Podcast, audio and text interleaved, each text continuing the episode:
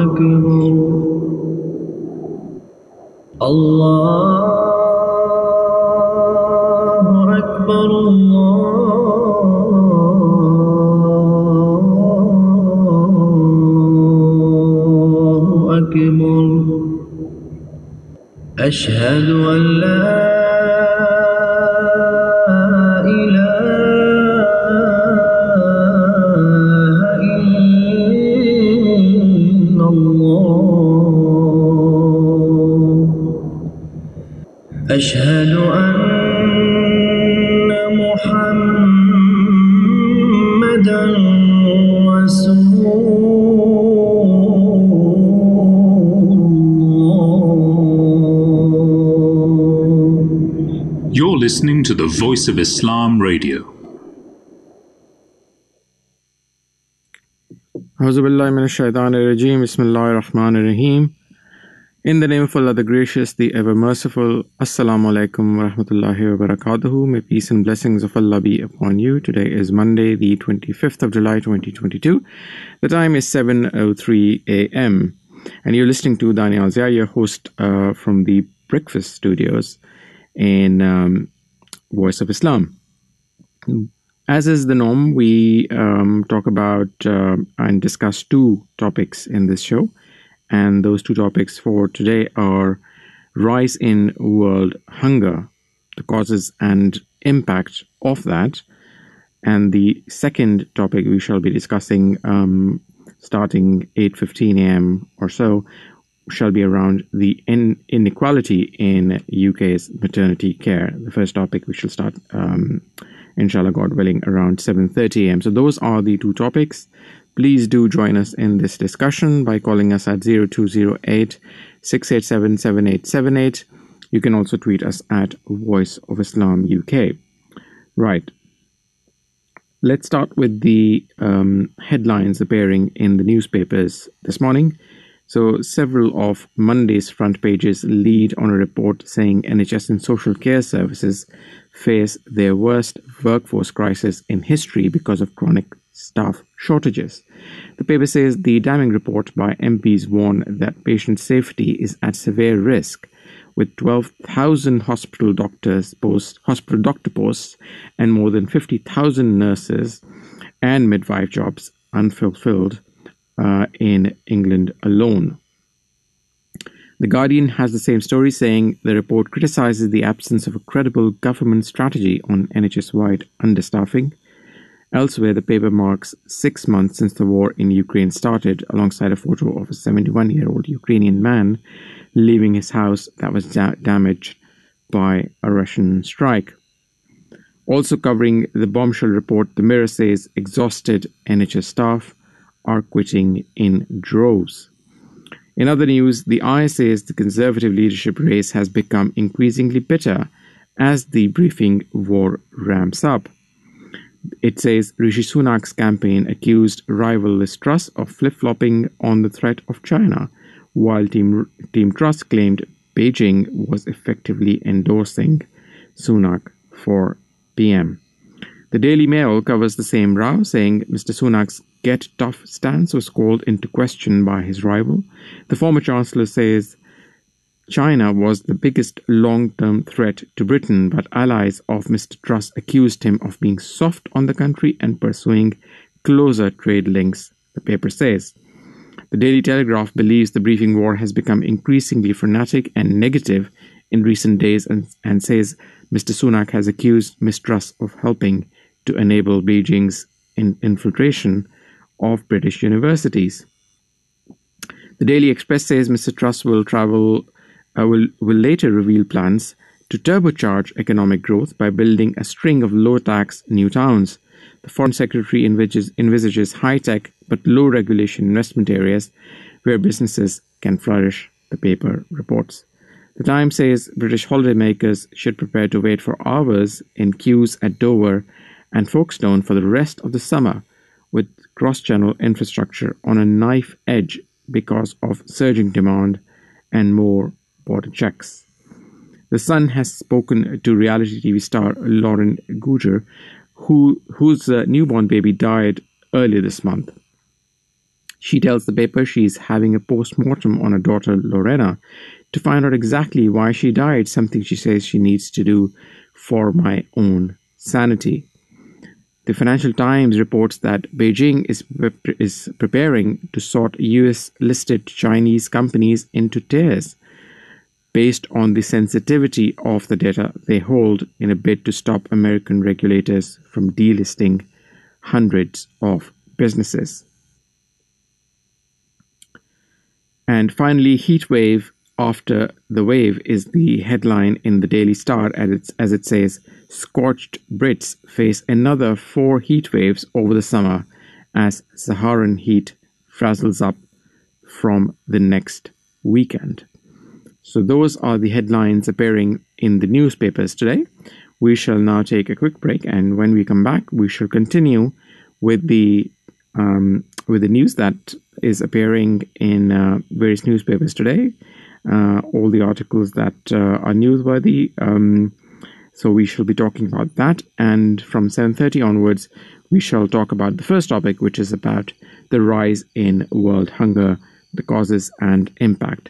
Please do join us in this discussion by calling us at 0208 You can also tweet us at Voice of Islam UK. We shall be back right after these quick messages.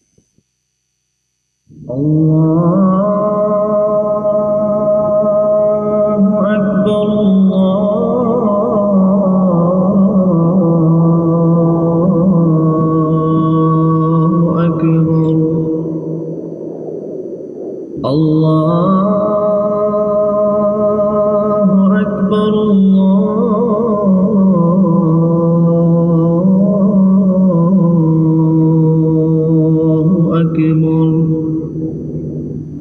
أشهد أن لا إله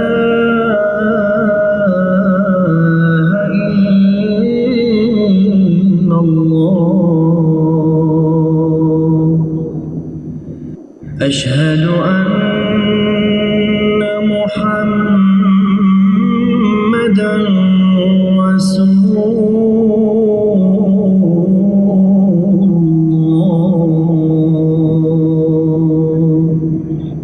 listening to the Voice of Islam Radio. We find anxiety and turmoil continue to spread and increase in the world. We find so much strife, restlessness, and disorder. We find countries engaged in wars. Terrorist groups, political parties, major powers of the world, all consumed by their efforts to maintain or acquire supremacy, and leaving no stone unturned in their efforts towards pursuing their objectives. With all these hostilities engulfing the entire world, we also find a grand solution. We find a serene voice, a voice of reasoning and logic, traveling across the world, forewarning that if these actions continue, then most surely the entire planet will succumb to a detrimental end. With the rapid decline of international relationship, the chances of the entire globe once again engaged in war is increasing daily. This time, wars will be fought with such weaponry that will leave widespread devastating effects. If a person is shot by a bullet, then it is sometime possible for him to survive through medical treatment.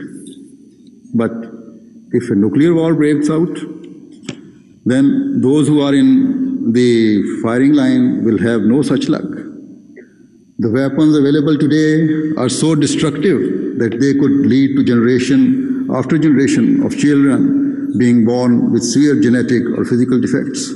Thus, if the major powers do not act with justice and do not eliminate the frustrations of smaller nations and do not adopt great and wise policies, then the situation will spiral out of all control and the destruction that will follow is beyond our comprehension and imagination. Even the majority of the world who does desire peace will also become engulfed by this devastation. This is the dreadful reality. By adopting aggressive policies and utilizing force, the world will be compelled to think of radical solutions, the most radicalized being war. Recently, a very senior Russian military commander issued a serious warning about the potential risk, risk of a, a nuclear war. It was his view that such a war would not be fought in Asia or elsewhere, but would be fought on Europe's border, and that the threat might originate and ignite from Eastern European countries. Though some people will say that this was simply his personal opinion, I myself do not believe his views to be improbable. But in addition, I also believe that if such a war breaks out, then it is highly likely that Asian countries will also become involved.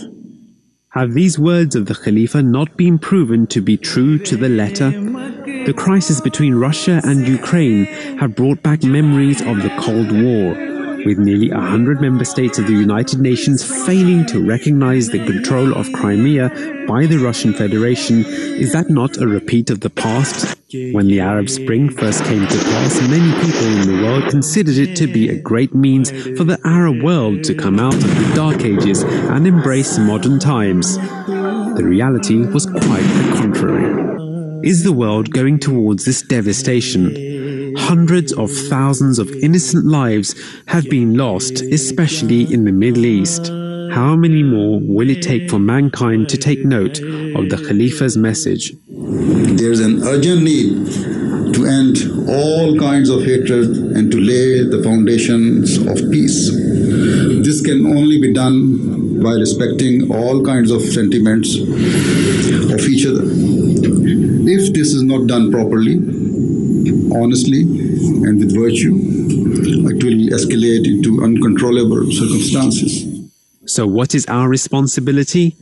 Most surely to listen to and spread the words of the Khalifa and put them into practice. Save the world from the pit of doom that it is so closely standing upon. To think that seeking help from God is sometimes without result, and wondering that the Rahmaniyat and Rahimiyat, graciousness and mercy of God, do not manifest themselves in the shape of help, is the result of misunderstanding. God Almighty surely hears the prayers that are offered in sincerity, and helps the seekers of help as He considers proper.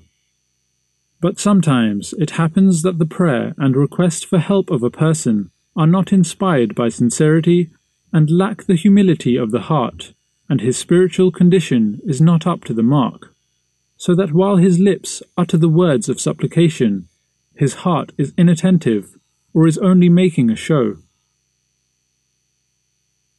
It also happens sometimes that God hears the supplication and bestows whatever he considers proper and most appropriate in his perfect wisdom. But the foolish supplicant does not recognize the hidden favor that God does to him and begins to complain on account of his ignorance and unawareness. He does not appreciate the verse. وعسى أن تكرهوا شيئا وهو خير لكم وعسى أن تحبوا شيئا وهو شر لكم والله يعلم وأنتم لا تعلمون That is, it may be that you dislike a thing which is really good for you, and it may also be that you like something but it may be the worse for you. Allah knows the reality of all things, and you know not.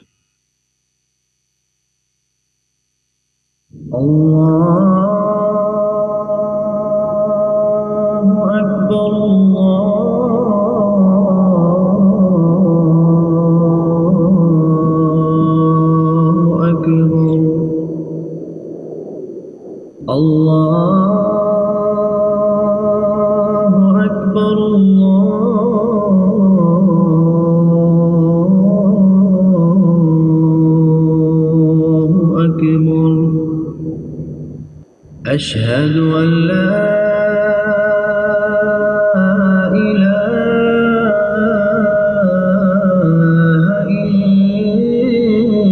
إلا الله. أشهد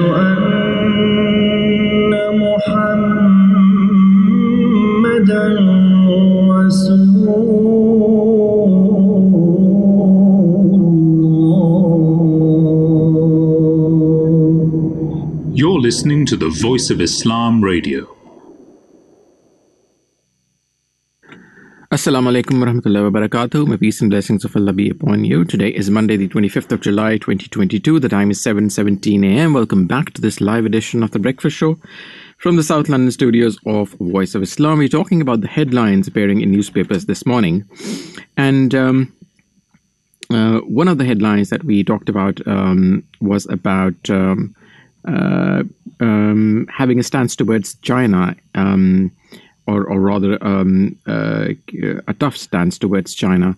Uh, that has been um, the topic of discussion between uh, both Liz Truss and Rishi Sunak, the candidates for prime ministership um, in the UK. So, China, according to uh, Mr. Sunak, is the biggest long term threat to Britain. This, he will say on Monday as he reveals plans to curb the country's soft power by closing all of its 30 Confucius institutes, which promote the teaching of Chinese languages and culture in the UK.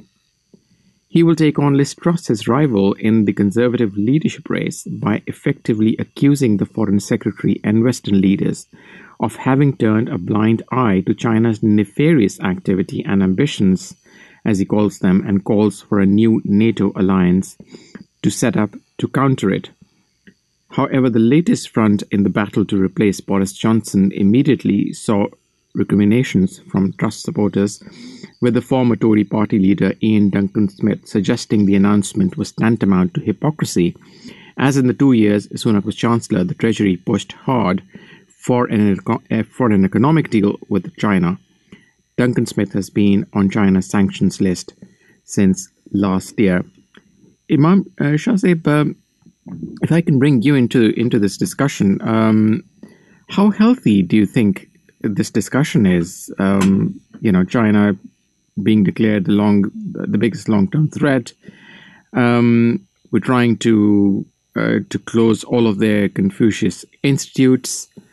Um, I, what sort of uh, what sort of reaction do you think Britain will have if uh, if a country decides to close uh, British Council um, um, institutes in in a particular country? But the reason or the question is as to why why are they closing those institutes? Right. Um, and you know it's it is somewhat um, you know questionable as to you know what's bringing about this change um, after you know so many people over there recognizing you know the, indivi- the individual of Confucius. Um, so it's um, you know it's strange to say the least. Um, but we've always seen the attitude of China towards, um, dare I say, promoting a or, rather not promoting sort of a religious um, cohesive atmosphere. And we've seen how you know the the elements of the uh, communist regime didn't really practice um, or have a understanding of a religion whereby you know the understanding was that you know the service or Hmm. the, the primary role of the nation was to follow what the you know communist, communist regime wanted and religion took sort of a, a, a back step But this Imam Shatib is about curtailing what they call their soft power. So basically, they're saying that it's a China is a is the biggest long term threat to Britain, um, uh, and they want to curb the soft power by by doing this, while at the same time, well, and and it goes on. It says that. Um, Western leaders have turned a blind eye to China's nefarious activity and ambitions, and and then um, what nefarious activities? it- I think I think what they, I think what they're referring to is the the belts and the road, in, uh, the Belt yes, Road, the, yeah, the Belt and Road, the initiative where they are you know developing various infrastructure projects across Africa and other parts of the developing world. How is it the threat to Britain? A direct threat to? I'm not sure to how. our I think security, I'm not sure. That's a question for Britain to answer, um, or the government to answer. or the government to answer even. But I think any sorts of activity whereby uh, indirectly nowadays um, is seen as a threat, which is a shame. Um, I mean, only God knows what the intentions of China are. You know, whereby they are, you know, financially um, establishing these projects across the developing world. Um, But equally, I would argue that what is the purpose of a British Council office in a uh, in another country or um, or an American center in uh, in many of the developing countries? Is it is it not to increase their soft power? It is not to increase yeah. their Yeah, influence um, and and their culture, the Western culture that is. It is true. So I mean, um, why are we making more enemies? Um, or, or are we are, are we really creating a mountain out of a molehill here? Hmm. Are we really trying to create an enemy out of not an enemy? And Hmm. I is it in, is it not dangerous for the world? It is dangerous, and I think that's the only option we have, though.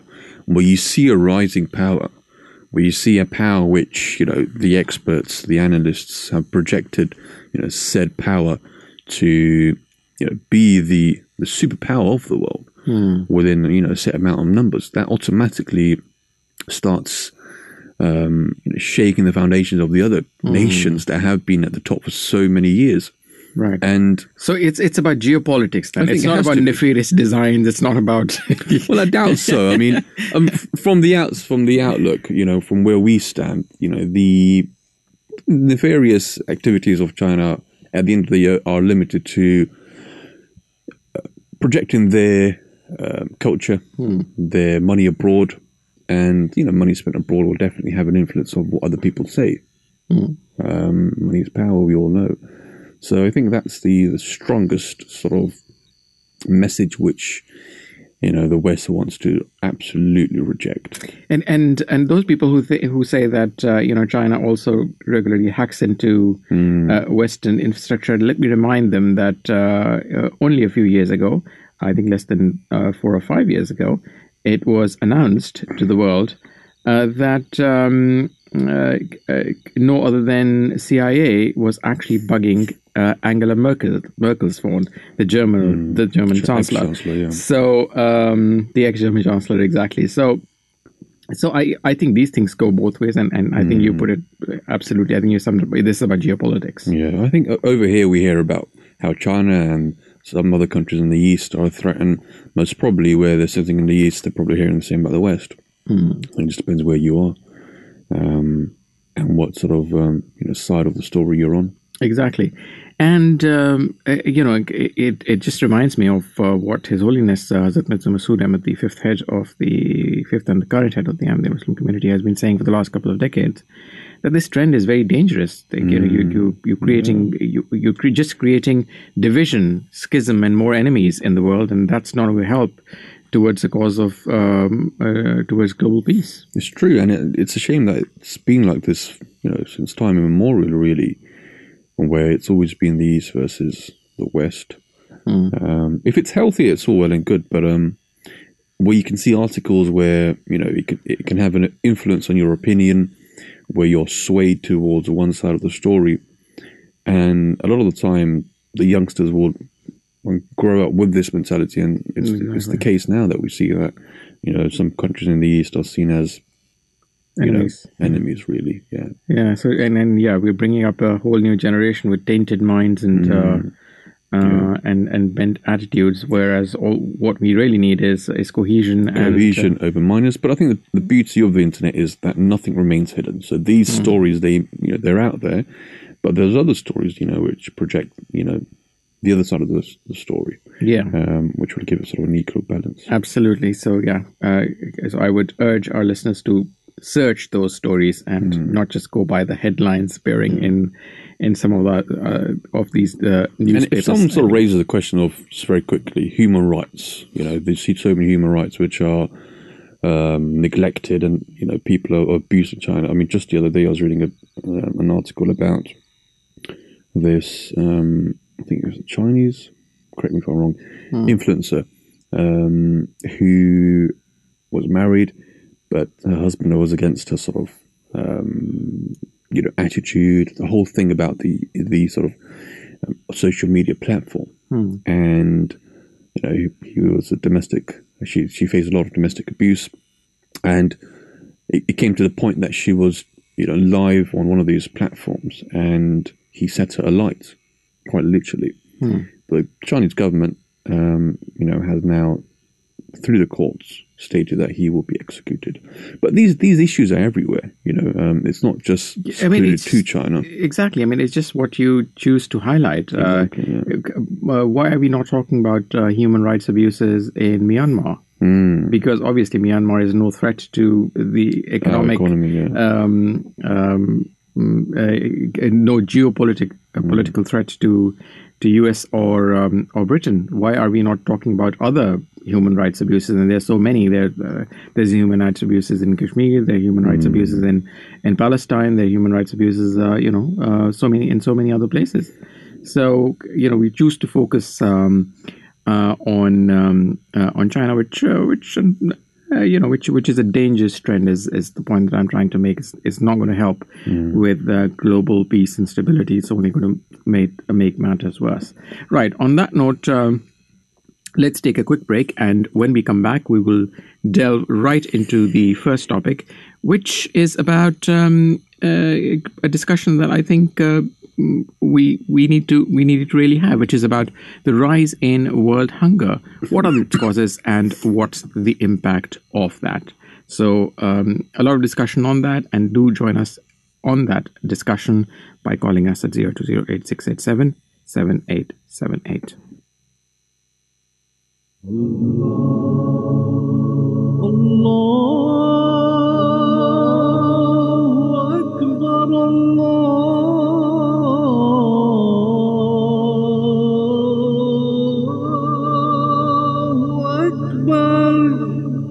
You're listening to the Voice of Islam Radio, broadcasting on DAB and via the internet 24 hours a day.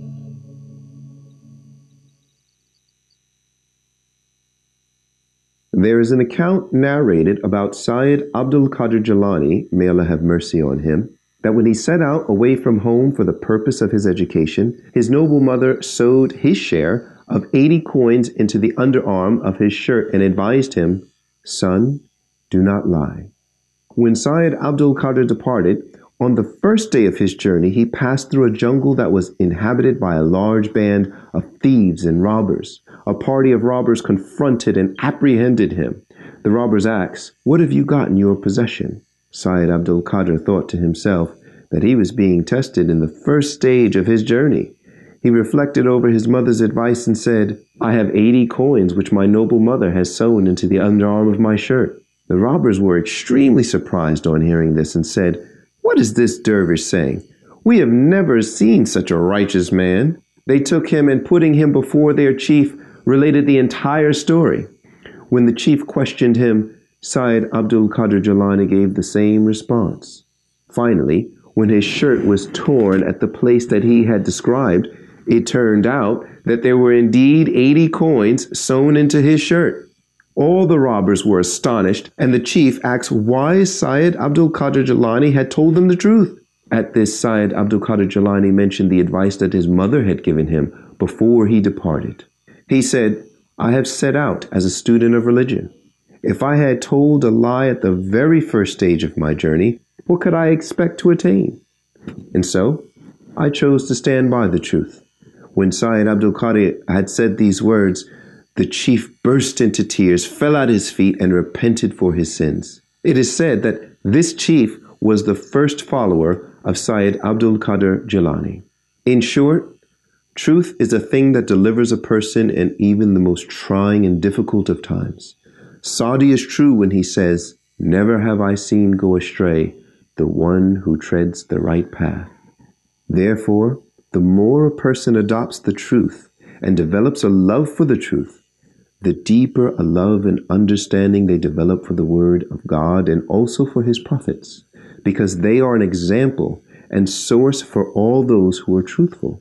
This principle is also prevalent in the following instruction Be with the truthful.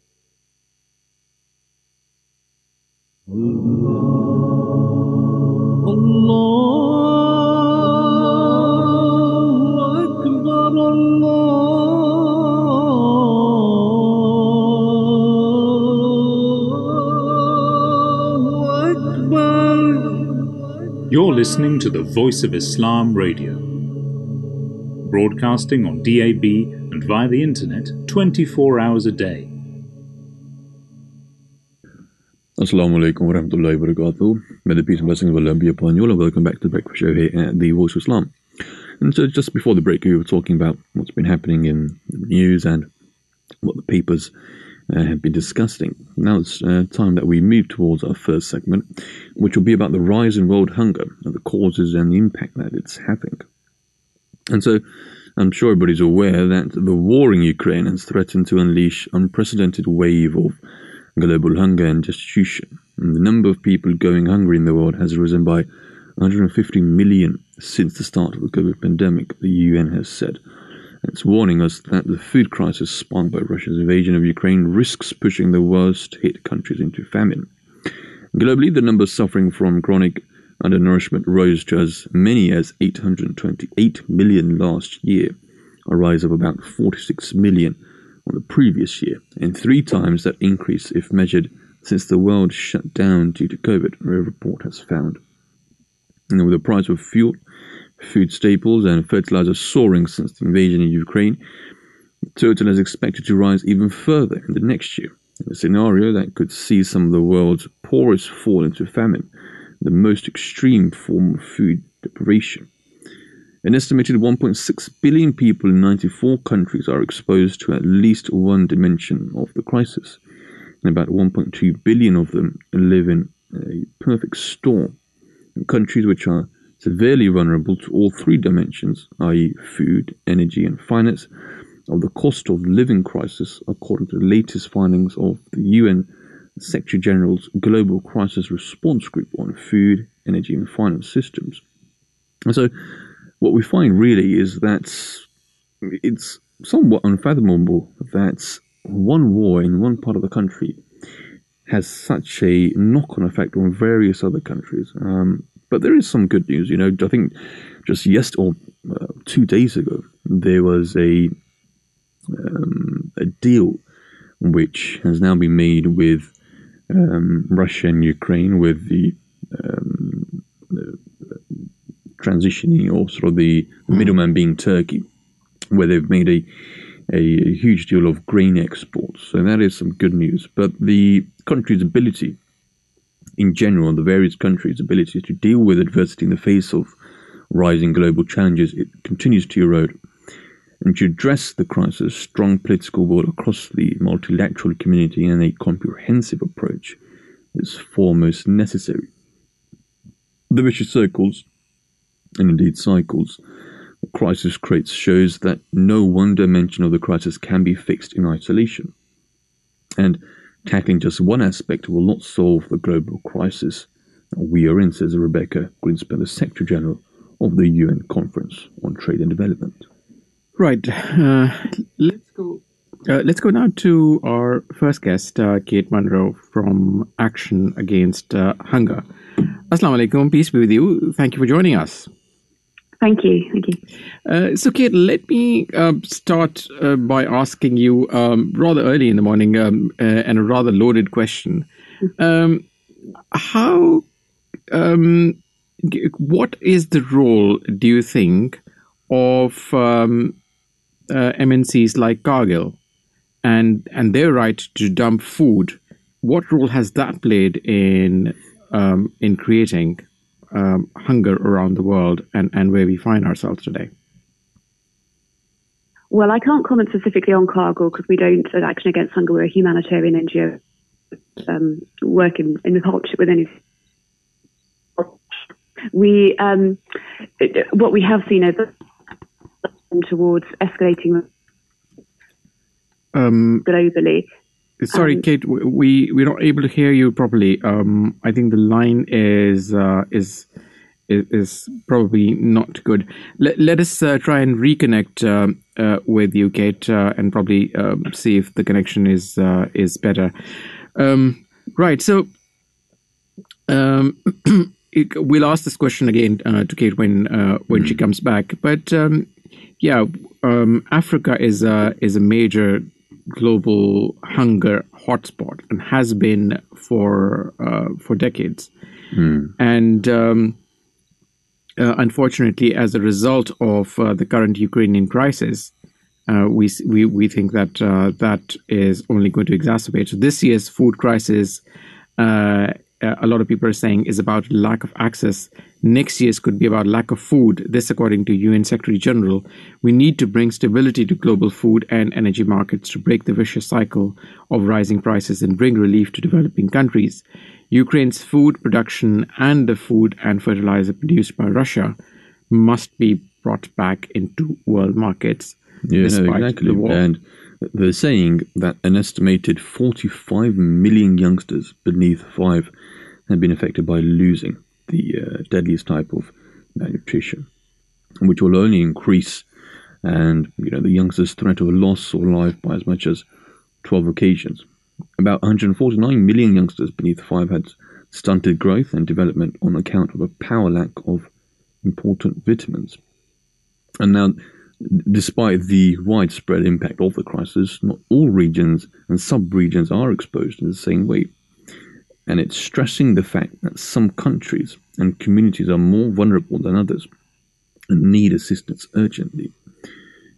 For example, countries in sub-Saharan Africa um, remain significantly vulnerable, with one out of every two Africans in the region exposed to all three dimensions of the crisis. The Latin American and the uh, Caribbean region is the second largest group facing the cost of living crisis, with nearly 20 countries deeply affected.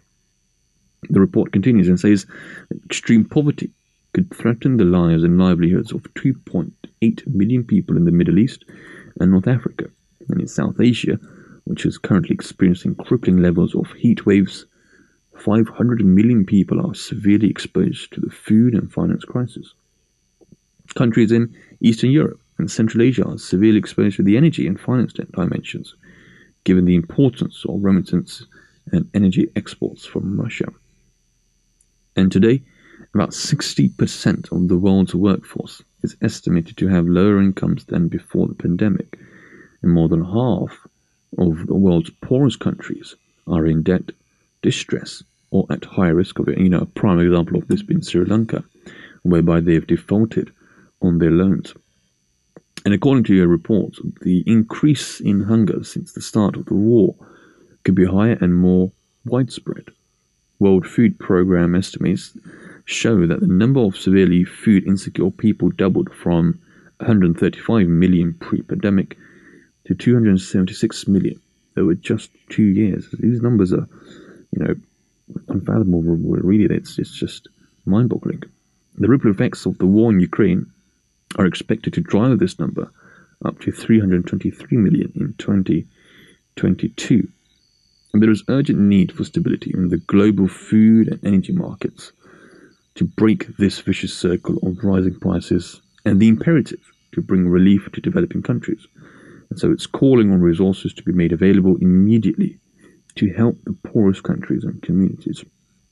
You know, it has been a you know struggle for all really even even you know over here in, in the United Kingdom, so many companies and firms, uh, employees of such companies have gone on strike because of you know the rise in the living um, uh, conditions that it is. You know the fact that energy prices here have soared. You know the cost of living in general. It's um, unprecedented, and so we're finding these strikes. We're finding deals being made. You know, uh, employers accepting um, increases in pay. I think the other day British Airways accepted um, eight percent, or rather, um, allowed for eight percent increase in their um, employees' pay. So, you know, these are changes that we are finding slowly but steadily. Excellent. Uh, yeah, let's uh, uh, try one more time um, if we're able to bring back um, Kate Munro. Um, Assalamu alaikum, Kate. Can you hear us? Yes, I can hear you now. Yeah. Excellent, and I think uh, we can hear you better as well. Sorry about uh, the bad connection there. Right. So, um, yeah. So I was asking you about um, the role that uh, you know MNCs generally, um, uh, Cargill just being one of them, uh, and their right to dump food uh, in the ocean that has played um, in in terms of worsening the hunger crisis around the world. Yeah, I mean, I guess what the recent um, escalations in global food prices have revealed is how much some of the most um, food insecure regions of the world, um, places like the Horn of Africa, parts of the Middle East like Yemen, are um, highly dependent on imported food. Um, and so that means that regions which once could have um, survived uh, on their own domestic food production are now um, very vulnerable to uh, volatility in global food prices. And in many Western countries, you know, we feel the impacts of that here acutely um, uh, with rising rates of food poverty. But that's nothing as compared to countries where you've got um, uh, uh, really dire poverty um, and um, in many pockets of famine-like conditions. So um, the uh, it, for, for, Action Against Hunger, it's a reason why we are um, a, a, particular focus of ours is working with communities to support local food production mm. um, and agroecological farming methods to just uh, help people um, improve their own local food security. So, which regions of the world are you really active in? So, um, Action Against Hunger works in 50 countries, um, or mm-hmm. over 50 countries, um, in uh, particularly prioritising those countries which have the highest rates of um, acute hunger. So, um, those are often, sadly, conflict affected countries um, across uh, the Middle East, East Africa, West and Central Africa, also in Latin America and Asia. Um, so yeah, we're very widely active. We've also uh, recently, in a very entirely different kind of condition, started working more in some of the European countries where we're based, so including in the UK.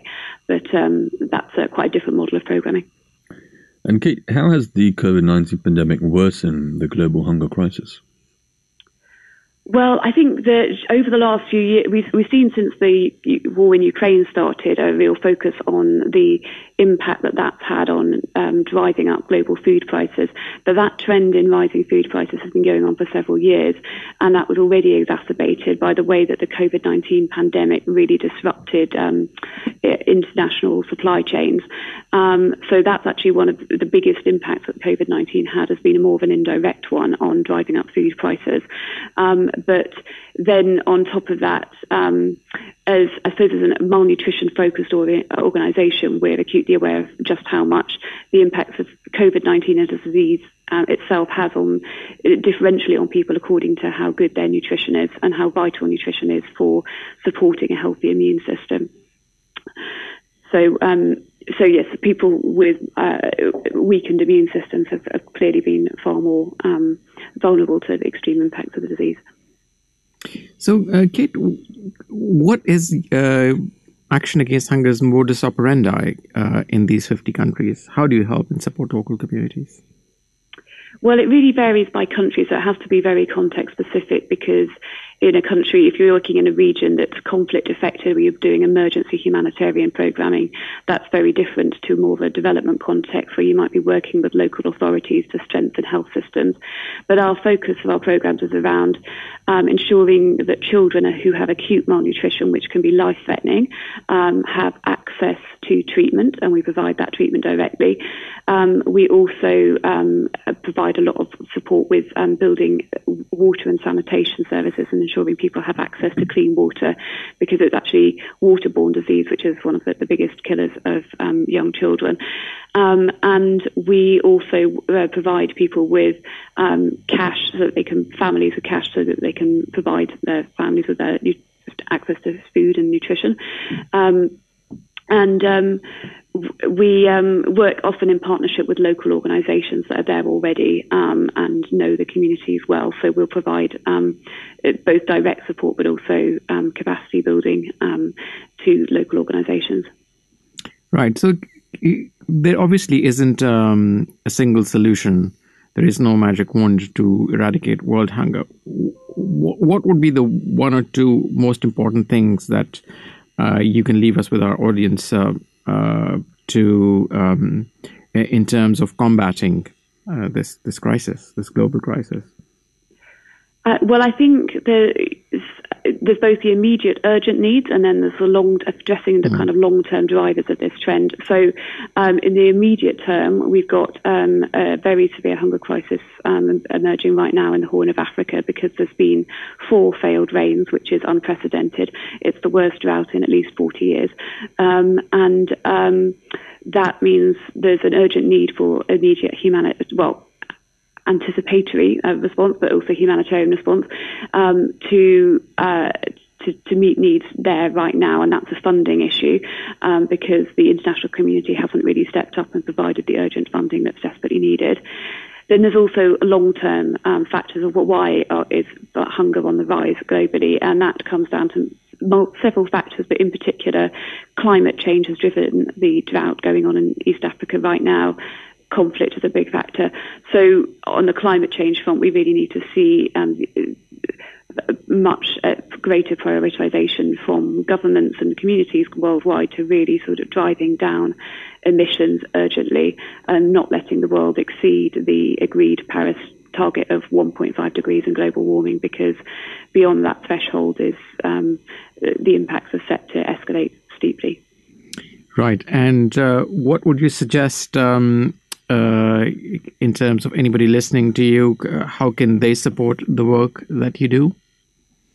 Uh, well, several ways. I mean, it, it's really important to get this up the political agenda. So, writing to your MP is really valuable. Learning about the subject and talking about it with your friends. Uh, donating to Action Against Hunger if you can via our website. Mm. Um, I think, yeah, um, engagement. It's it's a topic that, amongst so many issues in the news right now, is um, gets limited attention. So the more kind of um, effort that individuals can put into campaigning and, and fundraising, uh, the, the, better. Excellent. Kate Munro, um, Head of Advocacy um, at Action Against Hunger, thank you so very much for joining us. Yeah, thanks very much. Pleasure. So that was um, Kate Munro, uh, who is the head of uh, advocacy at Action Against Hunger, talking to us about uh, about the uh, the global challenges uh, around uh, eradicating hunger and um, um, and, and feeding people around the world. Right. Um, and, and on, a, on that note, let's take a quick break. And uh, when we come back, we will continue this discussion on um, uh, on causes and um, and solutions for uh, the problem of global hunger.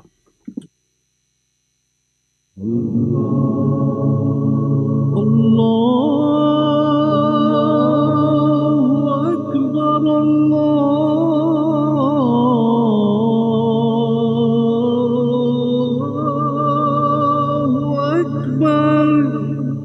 You're listening to the Voice of Islam Radio, broadcasting on DAB and via the internet 24 hours a day.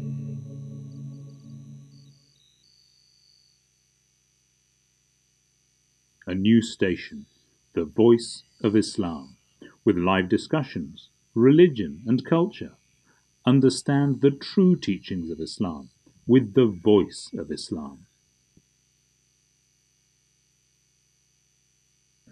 Assalamu alaikum warahmatullahi wabarakatuh. May peace and blessings of Allah be upon you. Today is Monday, the 25th of July, 2022, and this morning we're talking about the rise in world hunger, the causes and impact of that. And to talk more about this very important topic, we're talking. Uh, we're now joined by Sally um, Tilsley, who is the senior policy officer for Concern Worldwide. Assalamu alaikum. Peace be with you. Thank you for joining us. Thanks so much for having me on today. Excellent, Sally. So, um, it, tell us about uh, a little bit about Concern Worldwide. Um, what do you do, um, and how do you support um, uh, people who are hungry around the world? Sure. Um, so, Concern Worldwide is a non-governmental international humanitarian organization dedicated to reducing suffering and working towards the, the ultimate goal of ending extreme poverty in the world's poorest countries. We work in 24 countries and with around 36 million people each year in some of the most fragile places, places where there's conflict, disasters, and extreme hunger. Our vision, mission work are all defined by that one goal of ending extreme poverty, whatever it takes. And our teams in the countries that we operate in are, are working together with the people living in those most difficult situations to help them build and transform their lives livelihoods, and communities. And Sally, how are you working towards your goal of ending extreme poverty? So we do this through providing emergency response in times of humanitarian crises, long-term programming, and also advocacy for the right kinds of policy, investments, and actions that will lead to impact, positive impacts on the lives of the people that we work with. Um, about half of Concern's resources are devoted to that emergency work.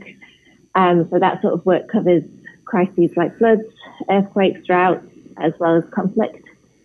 Um, and the most visible part of our work is really through emergency response.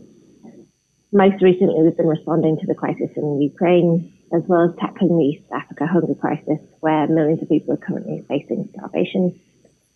And then the other side of our work is, is longer term development work, essentially working with communities to address those underlying drivers of poverty and to build people's ability to cope with shocks and stresses and, and break that cycle of humanitarian crises. Um, so these programs are focused on things like health and nutrition, livelihoods, education, access to water, sanitation and hygiene. And Concern spends about half its money on, on that work that helps people to, to earn more so that they can obtain the resources they need to assert their human rights to food, shelter, health and education. And Sally, can you tell us about your community management of acute malnutrition approach? Of course. So um, the central principle of the community management of acute malnutrition approach, what we call CMAM, hmm. um, is to treat mal- malnourished children in their homes. Um, so as a result, it reaches more children and reduces the risks and expenses in travel for carers for malnourished children and their siblings. Uh, so children who have been admitted to our program are provided with weekly medical treatment and given one week's supply of therapeutic food.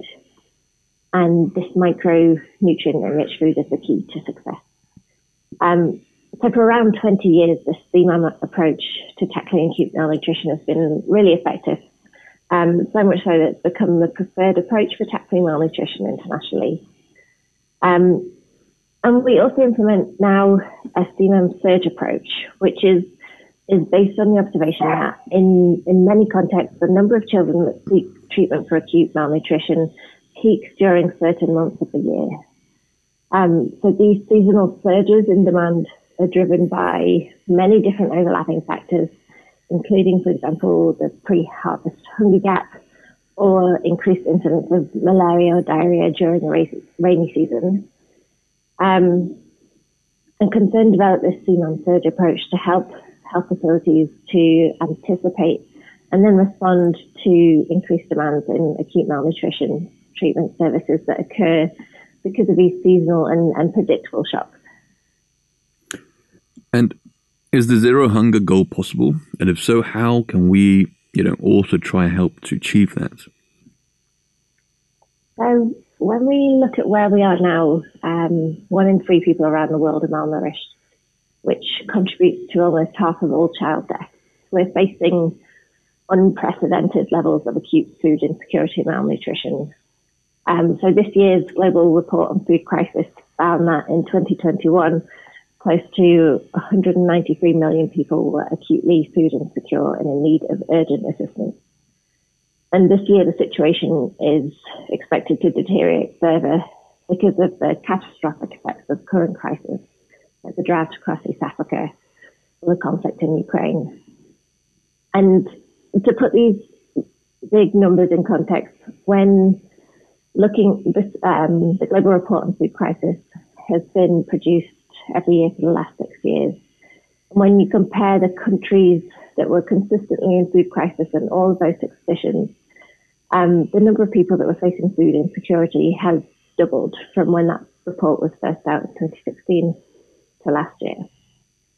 So this is a bleak picture on its own, but hunger and malnutrition are also drivers of extreme poverty and hold people and nations back by perpetuating vulnerability, poor health, lowered productivity. And it also weakens their resilience to shocks and crises. So we've got a long way to go.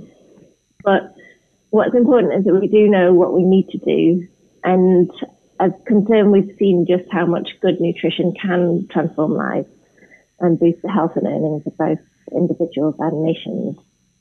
Um, we think our goal of ending extreme poverty realizing zero hunger can only be achieved by tackling poverty's root causes. Um, and top among them are poor public health and nutritional deficiencies.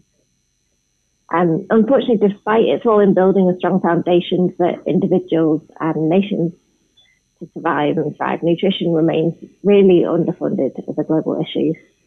So we're calling on donors and governments of countries with high rates of malnutrition to allocate more resources tackle this challenge, to really prioritize it.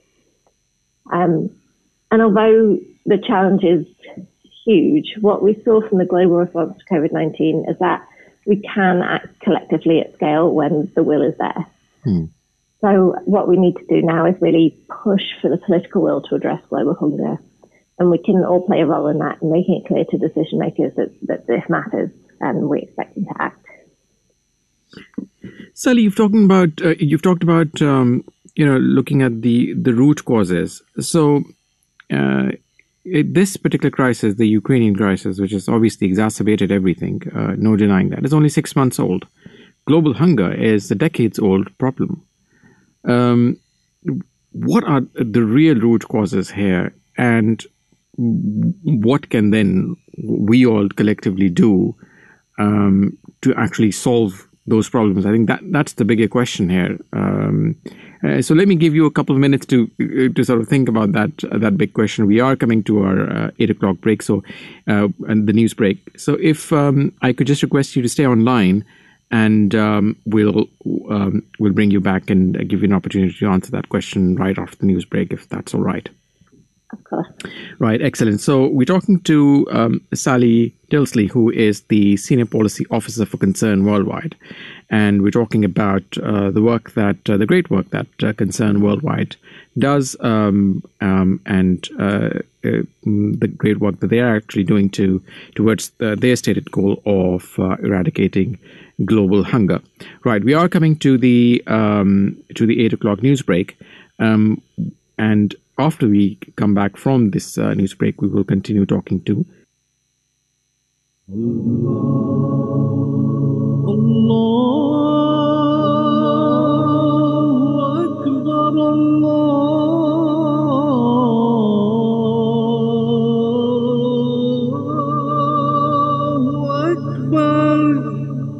You're listening to the Voice of Islam Radio, broadcasting on DAB and via the internet 24 hours a day. A new station, the Voice of Islam, with live discussions, religion and culture. Understand the true teachings of Islam with the Voice of Islam.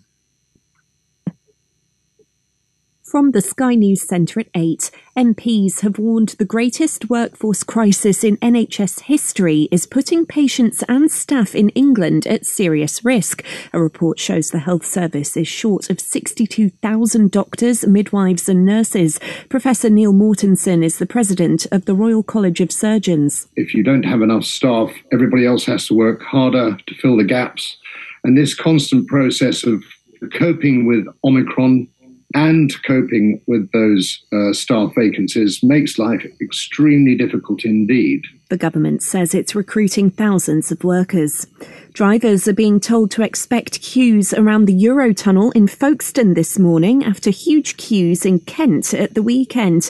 Officials say cross-channel traffic levels in Dover have returned to normal.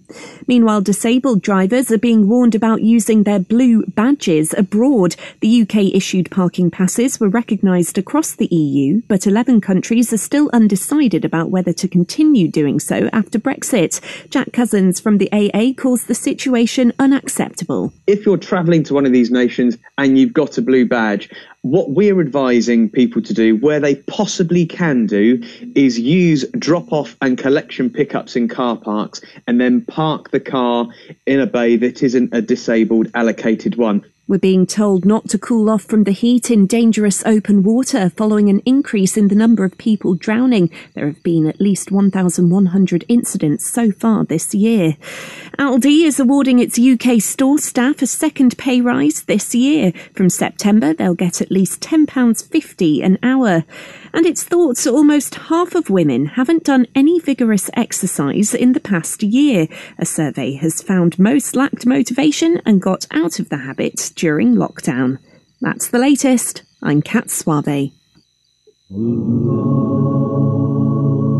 Oh,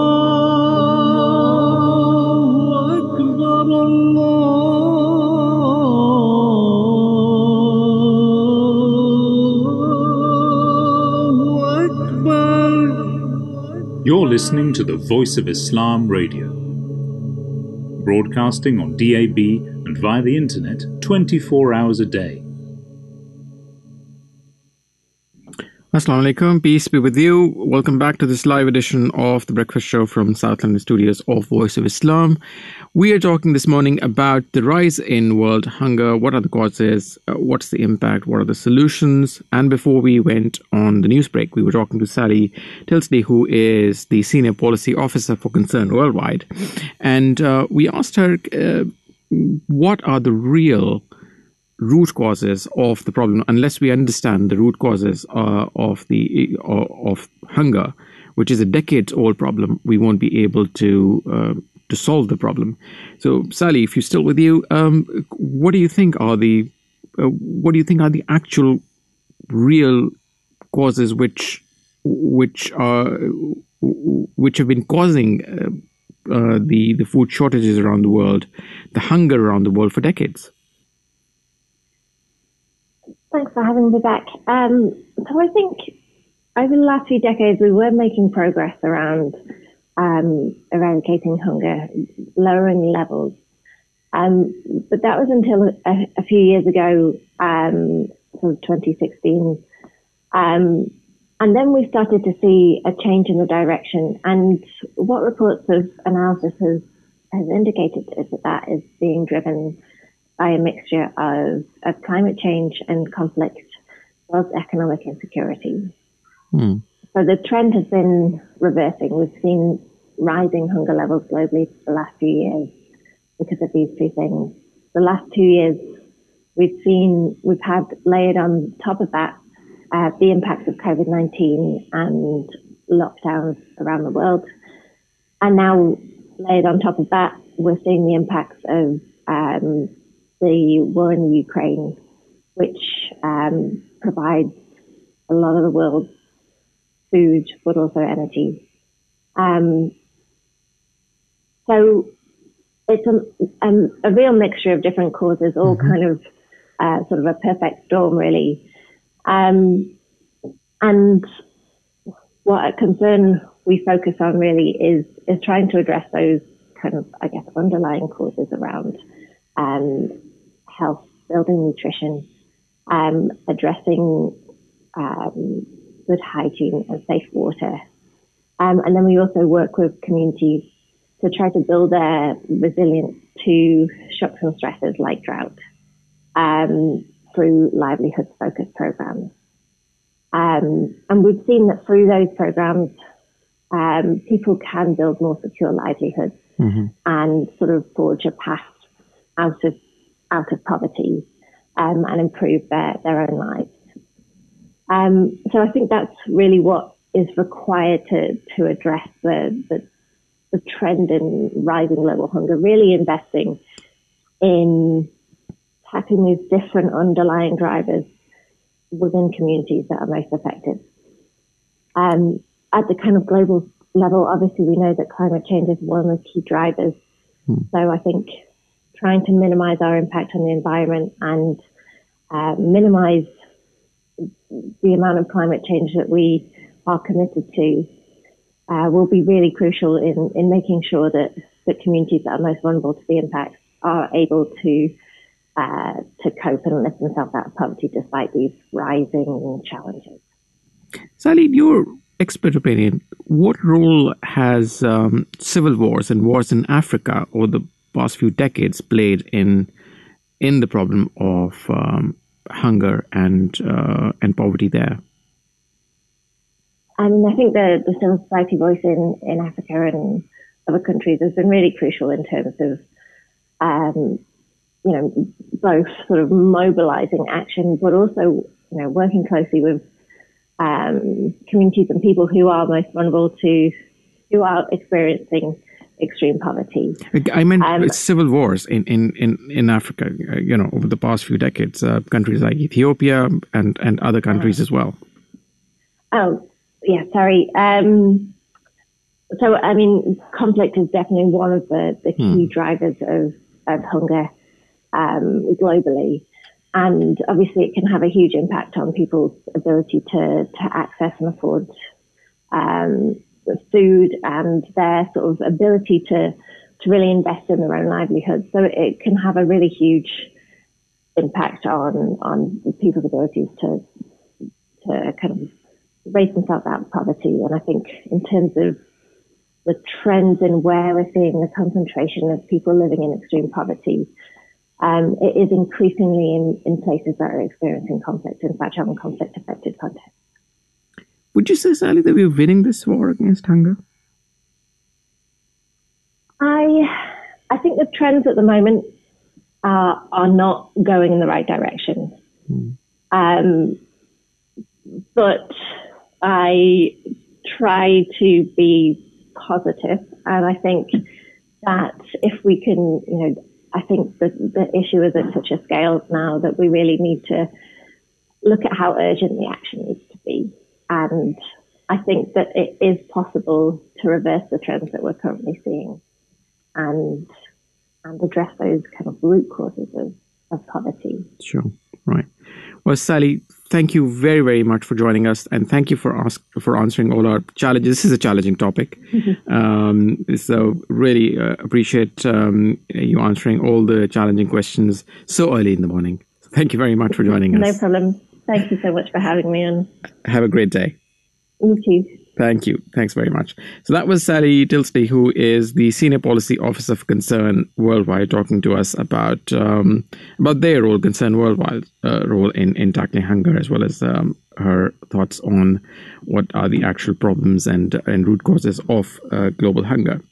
Right. Um, uh, so to sort of round off um, uh, this topic, uh, Imam Shahzeb, uh, let's talk about a little bit about um, what um, what is the Islamic perspective around mm. um, around this uh, this all important topic of of hunger, which you know lies at uh, at the very root of of everything of uh, of most problems, I should say that um, uh, that we see around the world today.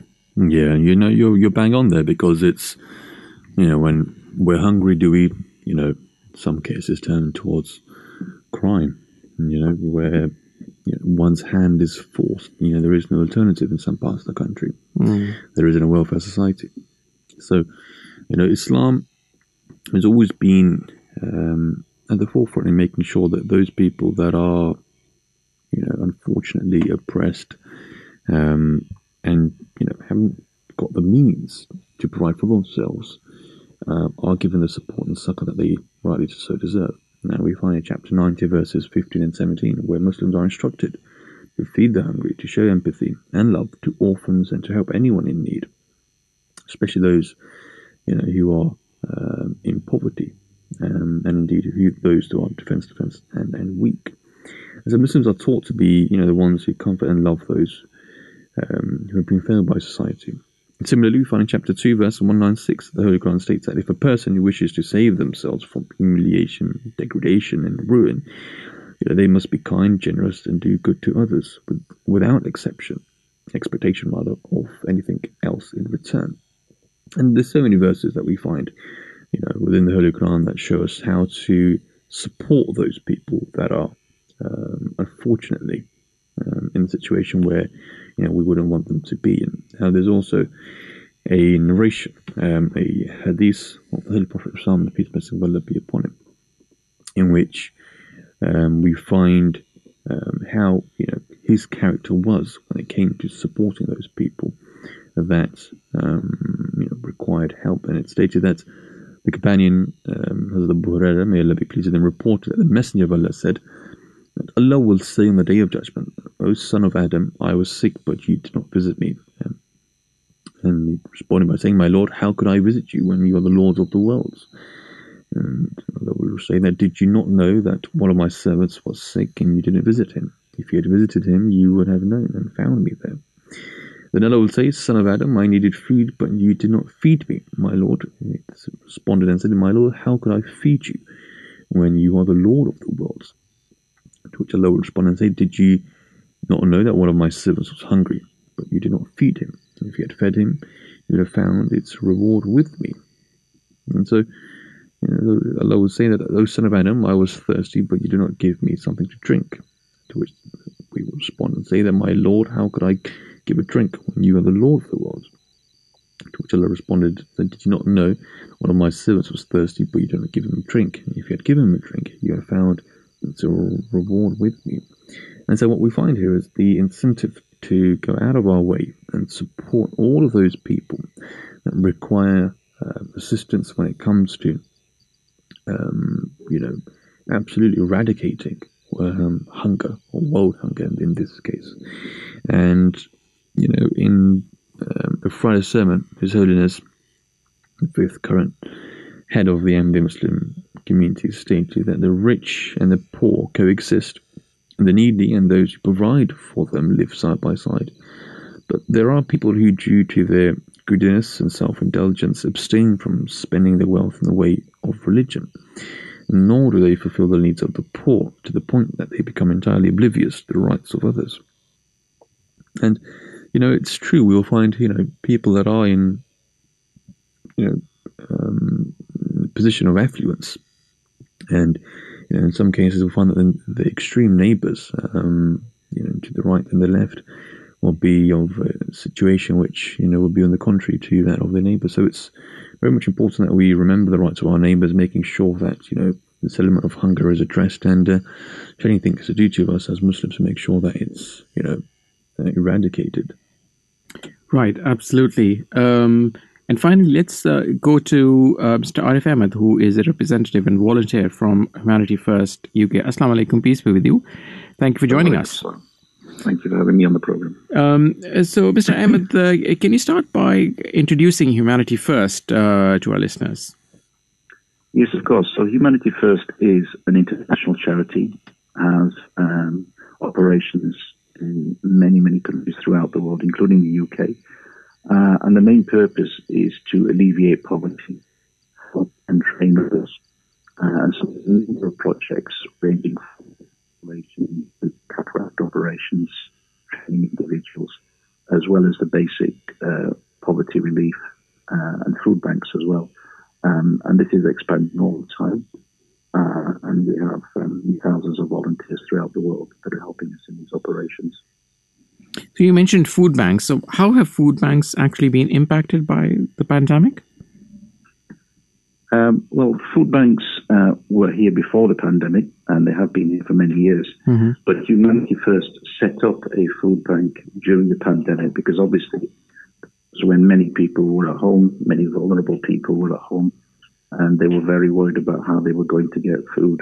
Um, although there were some government support schemes, um, it took some time for those to kick in. So um, the impact was is that we needed to set up a food bank very quick, and we had a lot of people using those uh, that food bank. We have two food banks in the UK, one in Mirfield in West Yorkshire, uh, and one in Walsall uh, in the Midlands.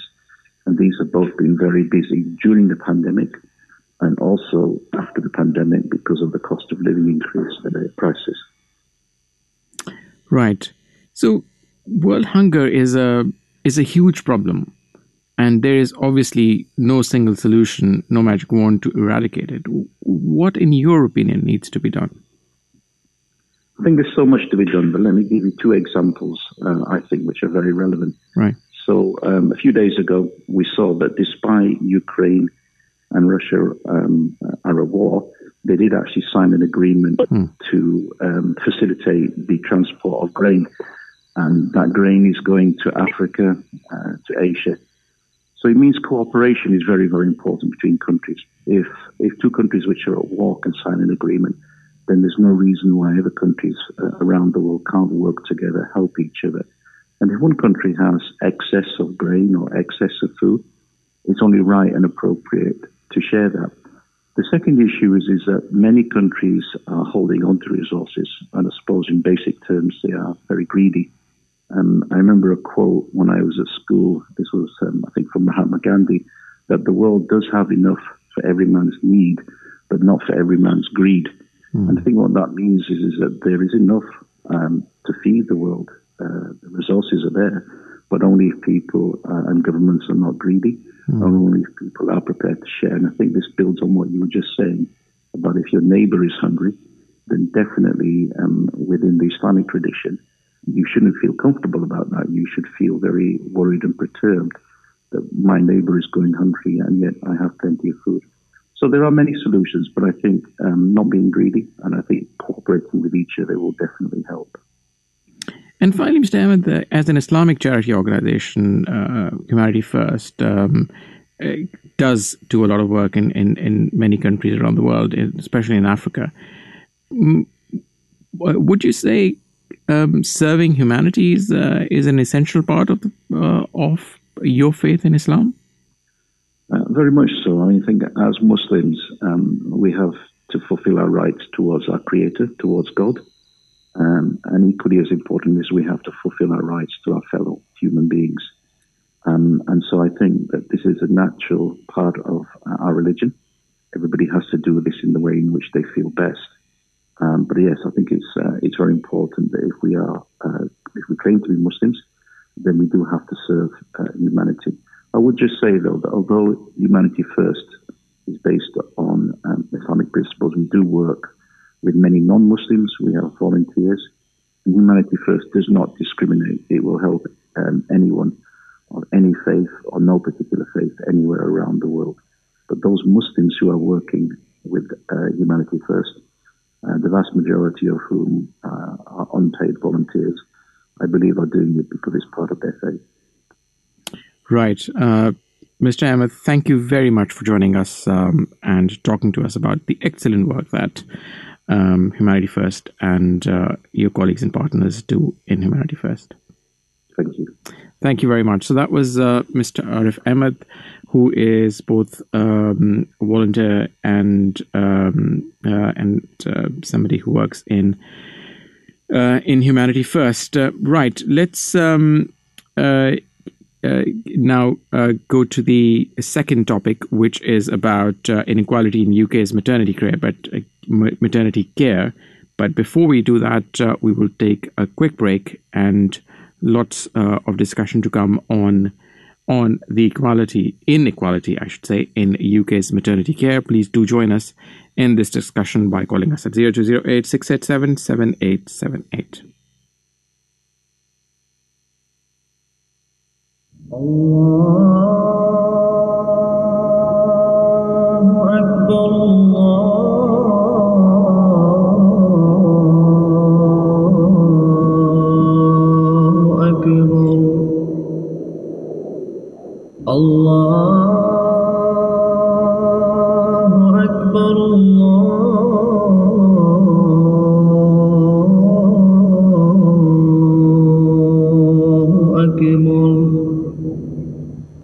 أشهد أن لا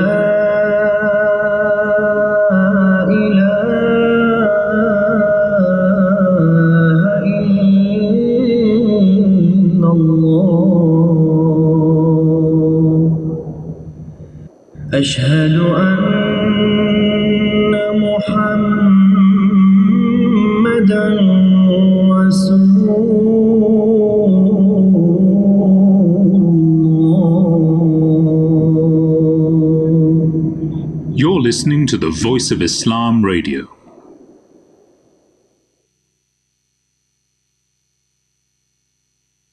ولله الأسماء الحسنى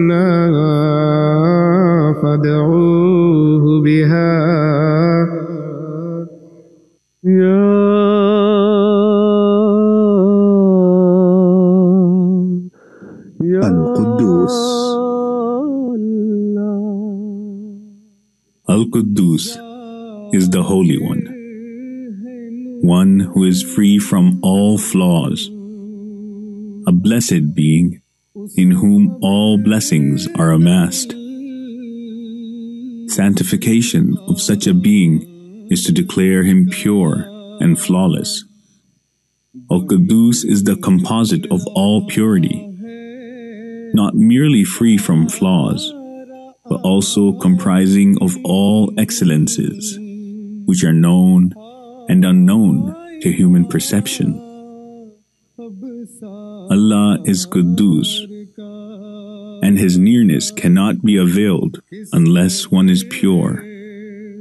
There are pure people who extol Allah's holiness much more than the angels do, and they also spread it in the world. Among them, of course, the most excellent is the Holy Prophet, peace and blessings of Allah be upon him. The human adaptation and indeed beneficence of Quddus was at its most and best in the being of the Holy Prophet, peace and blessings of Allah be upon him. He admonished his followers to also seek this beneficence, and through its blessings, remove any bias they may harbor. It is said that when the divine commandment for the forbiddance of alcohol was made public, pots full of alcohol were immediately broken, and liquor flowed through the streets of Medina. This revolutionary change was brought about through the Prophet's power of holiness. Famished, stricken with hunger and poverty. It was indeed the Prophet's power of holiness that brought about the blessings in the lives of the companions. The promised Messiah, on whom be peace, depicts the transformation that the quality of the Prophet's holiness brought about in Arabia. This Prophet was created from the light of Allah who spread his fragrance to take Allah's beneficence to others, who removed what was false and manifested most luminously in his truth. He guided people who were but dead of soul, made them civilized, and took them to the lofty stages of spiritual discernment. Their drunken nights were transformed into nights of worship of God, and their drunken mornings were transformed into the morning prayer, tasbih, and istighfar, seeking forgiveness of Allah. In the current age, we have witnessed the manifestation of the holiness of the promised Messiah, on whom be peace. Today, we stand witness to the true reflection of the Quddus God on earth in the divine system of Khilafat Ahmadiyya.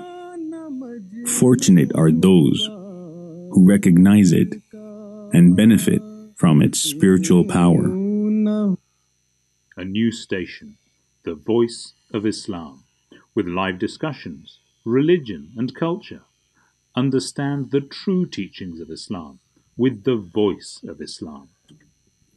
Assalamu alaikum, may the peace and blessings of Allah be upon you, and welcome back to the Voice of Islam here at Breakfast Show. Um, so just before the break, we were just bringing our first segment to an end, whereby we were talking about how um, we can sort of eradicate world hunger.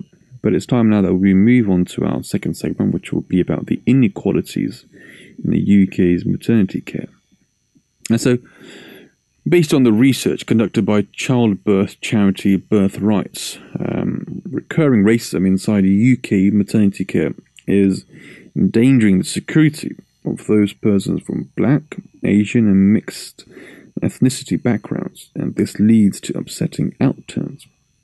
There have been reports of over 300 people who have encountered racial mistreatment in the maternity area, which gave insight to a panel chaired by Shaheen Rahman QC, a barrister who specializes in clinical negligence, as part of the charity's year long inquiry into the issue. Rahman said black women in the UK are four times more likely to die in pregnancy and childbirth than white women. Asian and mixed race women are twice as likely. This glaring inequality prompted Birthrights to examine how race discrimination impacts upon maternity care. Now, many people have reported feeling unsafe in their depositions given in writing, in interviews, and focus groups, and a certain percentage shared they did not feel safe at all. Women's feelings were often neglected, and when they would raise concerns about their health, they would be shunned. It seems as if the impact of racist stereotypes was heavily affecting their well being. The most alarming testimonies mentioned how critical medical conditions women were experiencing. Uh, those conditions were all overlooked due to their skin color. Unfortunately, the persons expressed emotions such as being considered dehumanized and being looked down to and threatened according to their report. So it's uh, very shameful from what we have just read, and um, hopefully we can uh, um, go through this topic with the assistance of various guest callers. Excellent. And uh, yes, we are joined by uh, our first guest, who is Mar- Mars Lord. Um, Mars is a certified coach and birth activist. She's the leading voice in Black maternal health and cultural competency, a multi award winning doula, mentor, and educator. Assalamu alaikum. Peace and blessings be with you. Thank you for joining us. Oh, you're welcome. Good morning to you all. Good morning, Mars. So, uh, tell us about Birthing in Color. So, Birthing in Color is an online antenatal space. We didn't start as an online antenatal space, but um, when the pandemic hit us the following year, we immediately went online. And it's a safe space for black and brown bodied women to talk about all things um, perinatal, conception, pregnancy, labour, birth, and the postnatal, postpartum period. Right. Mm-hmm. So, so what inspired you to to set up birthing in color? So, having worked in the world of birth for a fair number of years, almost two decades now, um, I was talking with my friend Tando Svein, who's also a doula, and another friend, Kayla, and we talked about the fact that the landscape of birth is very white, normal, neutral, everything is white. And we knew that black and brown bodied women weren't being fully listened to and supported.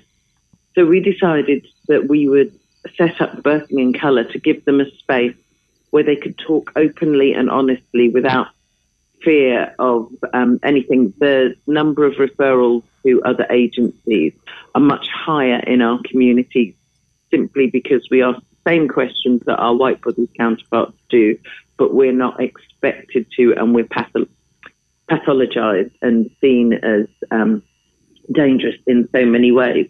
So we wanted a space where women could just be open and honest and talk, ask the questions that they wanted, and be pointed in the right direction for good support.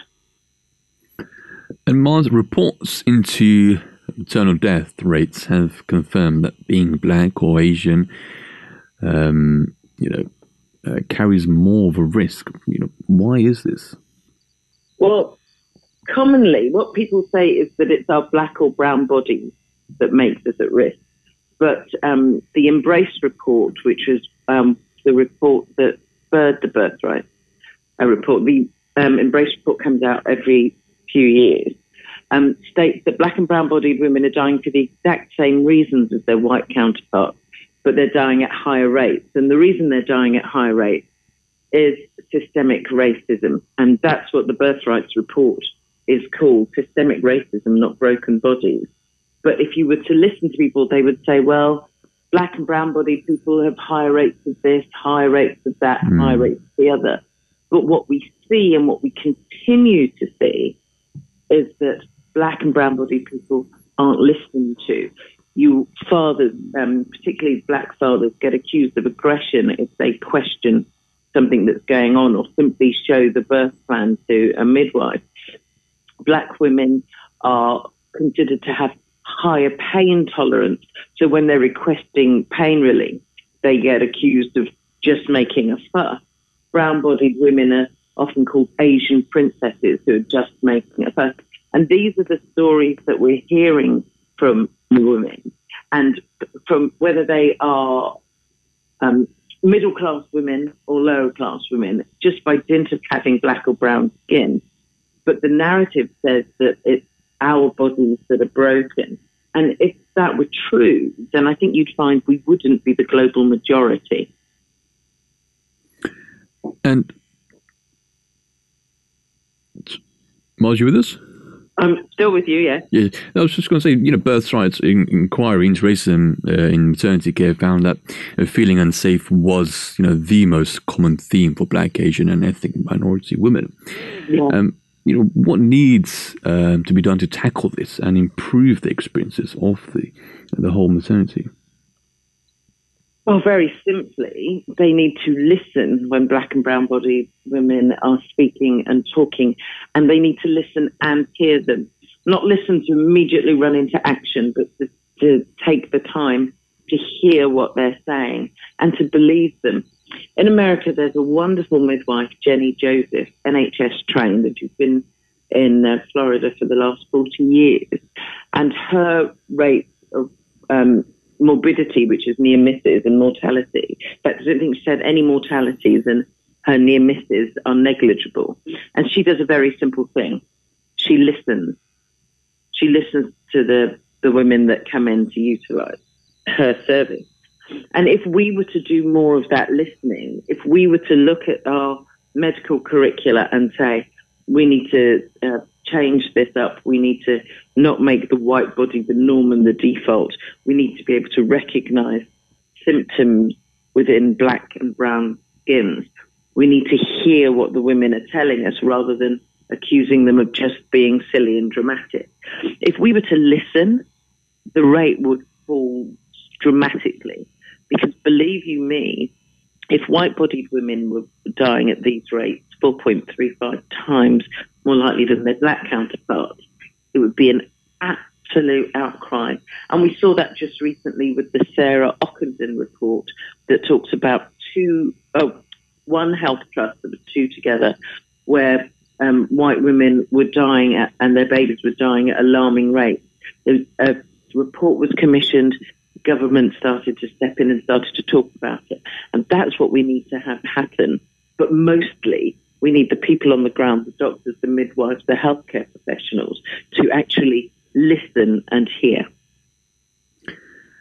And can you tell us about your monthly sessions um, and what they involve? And can anyone access them? So, if you are black and brown bodied, you're black and brown bodied woman, then you can absolutely um, access them. We talk about a range of subjects, as I said, that go from conception right through to, um, in fact, fertility as well, going right through to the postnatal, the postpartum time. We meet it for two hours the third Thursday of every month, and we just talk about the topic at hand. We might talk about birth partners, we might talk about pain management, we might talk about early days with your baby, breastfeeding, infant feeding we might talk about pregnancy nutrition. So we have a range of subjects right through, and it changes each month. Fantastic. Well, Mars Lord, thank you so much for being with us this morning and taking the time out to speak to us. And uh, we hope to speak with you in the very near future. I hope so too. Have a great morning. You too. Thank you so much, Mars. That was uh, Mars Lord um, from Birthing in Colour, who is a certified life coach and birth activist. And so it's um, you know, brilliant that we can have these guest callers with us um, that help us navigate through these segments. But um, we'll go for a short break now, and after the break, we'll continue with this uh, part of the program. And uh, so stay tuned. Allah.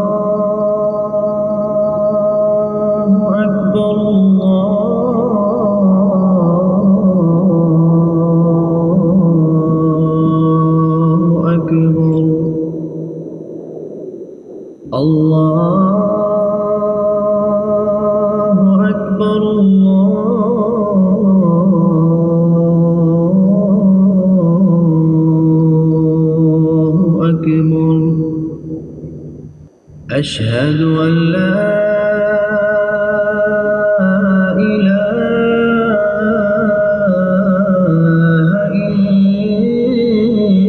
إلا الله. أشهد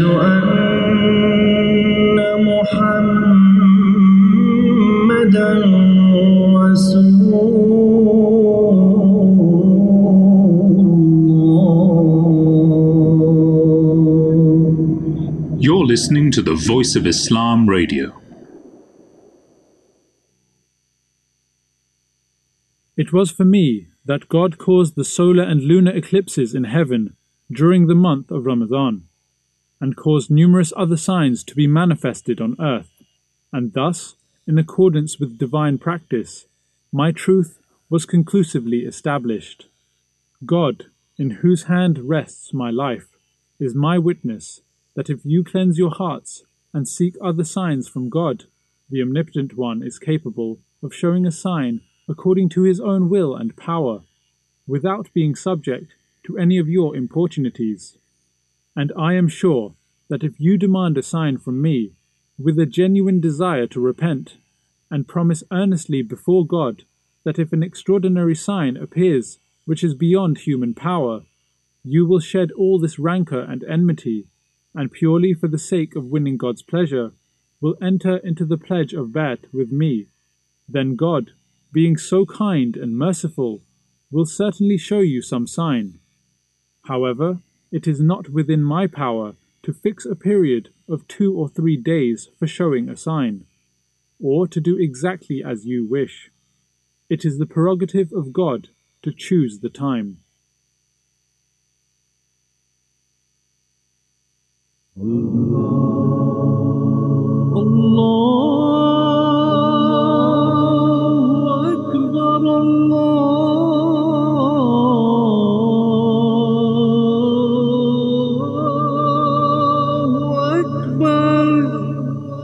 listening to the Voice of Islam Radio, broadcasting on DAB and via the internet 24 hours a day.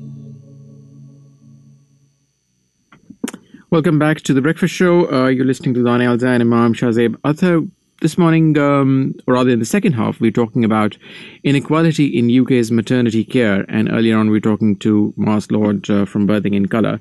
Let's go now. Uh, go to uh, Tinuke from Five X More. Um, Tinuke is a mother mother of two children, aged four and two. She co-founded Five X More with her colleague Chloe Abbey, with the hopes of highlighting the disparities within maternal health and to make change. She runs a social platform, Mums and Tea, aimed at connecting black mums together. Assalamu alaikum, peace be with you. Thank you for joining us. Hi, thank you so much for having me today. Excellent, lovely to talk to you, uh, Tinuke. So, um, tell us about. Oh, excellent! We can we can, we can hear. Uh, uh, probably that's your. Is that your four-year-old or the two-year-old? It's my two-year-old. It's the two-year-old. Yeah, absolutely. Yeah, she, she's certainly up um, early in the morning and, and keeping mom busy. And, and we appreciate the mom multitasking as well. So thank you very much once again for joining us. So Yeah, tell us about welcome. tell us about Five X More. So Five Times More was built. Um, basically, I had a really bad experience giving birth to my son. Mhm. This was in 2017, and because I run Mums and Tea, and I was listening to other Black mums who were equally having really bad traumatic experiences, um, I just felt like there was something that was a little bit wrong. Um, and so when the statistics came out in 2007, 2018, sorry, um, that black women were five times more likely to die, I, I was shocked, but I wasn't entirely surprised because of everything that I was hearing, you know, the negative experiences of women. Um, so what I decided to do was join forces with my friend. Um, you mentioned her before in the intro, Chloe. She runs Prosperities, and that is um, a social enterprise supporting maternal well-being um, for Black and South Asian mothers.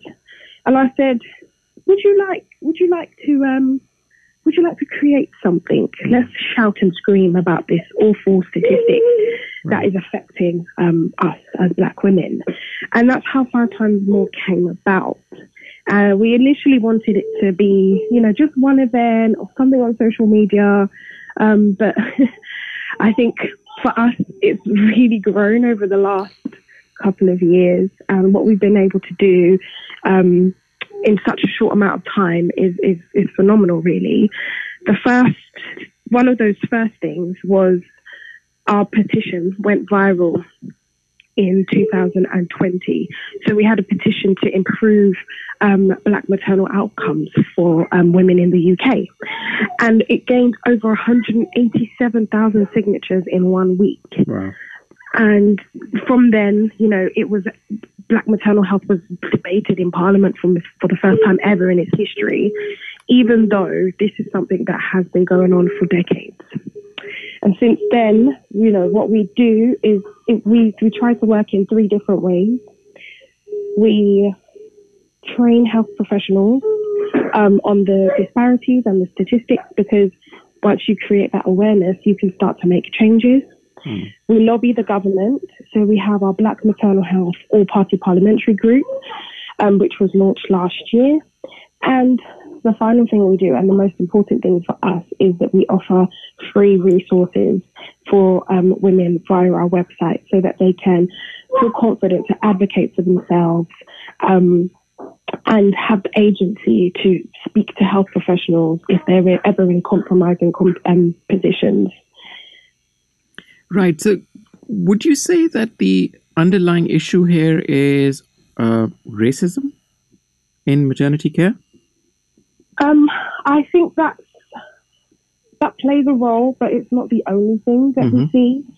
There are so it, it's multifactorial. There are so many different things at play here. Um, so if you look at also, you know, the history of medicine, the history of black women and medicine, um, if you look at the Eurocentric nature of the medical curriculum, you know, cert, um, certain conditions um, and what they look like in black and brown skin, it's not actually taught to doctors when they're training. So when they, you know, when they're in hospital, they can't see what things look like. I- I'll give you a, an example, even outside of maternity. My son, a few months ago, his nursery had hand, foot, and mouth outbreak. And I looked on the NHS website, and lo and behold, I saw no images of what hand, foot, and mouth looks like on black children. Right. So there's so many different things here, honestly, there really are. Okay, so uh, you are obviously uh, trying to help. What uh, support in general is now available for Black or other ethnic minority women who've had to go through horrific experiences in the past? Yeah, so we have, um, like I said, we offer some resources of our own. Mhm. Um, so we have some free um, hypnobirthing that we have joined forces with the Positive Birth Company. Um, and every month, 100 black women get access to this hypnobirthing course. And for me, it was a game changer. So, you know, obviously I said I have two children. The first time it wasn't so great. The second time it was perfect. And I would definitely put it down to, you know, being more confident in myself and knowing more about the, the whole experience and what to expect and how to advocate for myself. And part of that was because I did the hypnobirthing course. So when, um, you know, after I had my child, I said I wanted more black women to experience this because they see the word hypnobirthing, they think, oh no, what's, what's all that, you know, what's all that? I don't understand the word. It, it's a bit funny. They think they're going to be hypnotized, but it's more than that. It teaches you your breathing techniques. It teaches you so many different things. Um, we have different various partnerships with um, Tommy's, um, and they've actually recently um, got a released a um, a free support line. So they have free online calls with Tommy's midwives that can help to support you during your pregnancy journey. So that's something that has recently been launched as well. Um, and as I said, there are so many different um, things on our website that teaches you, you know, when to call the midwife. Um, if you have pregnancy loss, um, so so many different aspects of pregnancy there that we cover um, on our website. So we definitely encourage anybody who is pregnant to not be worried, to not be scared. Um, actually, giving birth in the UK and dying whilst, you know, um, so it's pregnancy, childbirth, and the six week period after. It's actually very rare. what we campaign for, and, and the UK is, you know, one of the safest places to give birth. What we campaign for is that disparity in who is dying. So actually, overall, it is a very safe place to give birth, but we want to make sure that women do feel supported, um, you know, in that process. So that's why we have all of these resources there. Amazing. You do have a lovely website, um, Tinuke. Uh, wish you all the best. Thank you so very much for joining us again um, early in the morning and uh, with two uh, young, uh, you know, toddlers uh, running around. Uh, again, appreciate your input and, and thank you once again for joining us. Thank you so much for having me. Enjoy your day. And you have a lovely day. So that was uh, Tinuke from Five Times More. Uh, do check out their website. Uh, they do have a lot of resources there people who might be looking for some help there. Right. We're coming towards the end of um, uh, the show, end of this segment as well. Uh, Imam Shazeb, if I can turn to you to um, to give us a little bit of uh, the Islamic perspective on this subject. Certainly. Um, you know, we find various passages, various verses from within the Quran, which you know supports the the role that you know um, both man and the, the woman have, um, and indeed, you know, the fact that we shouldn't you know, judge an independent, an independent based on their pigment of their skin. Um, for example, chapter 49, verse 15 states, and I quote, O mankind, we have created you from a male and a female, and we have made you into tribes and sub-tribes that you may know one another. And so, this verse from the Holy Quran, it teaches us that Allah the Almighty has made us all equal in, in His eyes, but provided us with varying nations and races to allow us to know each other, and to also allow us to benefit from our different uh, character, uh, characters, and thus through recognition of one another, we progress as a human race. And the, the worth of a man, you know, Islam um, promoted this teaching is that the worth of a man is not to be judged by the pigment of our skin and the amount of wealth, you know, that we may possess, or by, you know, our rank or social status. But it's the moral greatness and the way in which, you know, um, one discharges their obligations to God and man. And so the, the whole human race is essentially one big family. And it, there are divisions um, which are made um, in terms of tribes, nations, races. So that's um, from what we find from the Holy Quran is there for us to better our knowledge of one another so that we collectively uh, benefit from one another's national um, qualities and um, and attributes. And according to Islam, this is the greatest sort of aspect and the real uh, criterion that we should have. Promise Messiah, the founder of our sect within Islam, stated, and I quote, Treat all the creation of God with such deep love as though they are your close family members. Treat mankind in the same way that a mother treats her child. This is the way you should be, and not that you help someone only so that you can attain benefit later or take a favor in return. In states, and I quote again, Allah desires to make all of mankind as if they were one person. This could also be a democratic singularity. Under this concept, the diversity of mankind could be considered as one individual. The purpose of religion is also that human race be united in the form of the beads of the spear rosary through one thread. And you know, it, it is a shame that you know in this current era that we do live in, you know, these stereotypes, um, discrimination, you know, especially within the health sector, are you know very much um, alarming, especially through the situation that the mother is going through. Um, you know, it's it's very sad to say the least, and it's brilliant that we have these um, individuals that are actually going out of their way, making these organizations um, and supporting um, to make sure that you know equality is you know present within the realms of the maternity care. You know, the Islamic perspective has always been to making sure that you know this whole element of promoting one color over the other is absolutely eradicated. And we find this from various verses and various you know um, sayings of the Holy Prophet of Islam. His his own character was such whereby he used to state and has stated that you know a, a black man or indeed a white man is no superior to you know black and neither a black over a white. Uh, you know Arab is not superior to non-Arab, and so there's elements of um, equality has been present from day one within the realm of Islam, within the religion of Islam. And it's you know a matter of it being acknowledged and implemented wherever it may be, whether it's you know in the realm of sports, um, you know in our you know schools and our education, and if it's you know the current situation which we're talking about in our healthcare. So it's you know fundamental that we do ensure you know, if anything, from an Islamic point of view, that our teachings are um, at the forefront of you know what we do.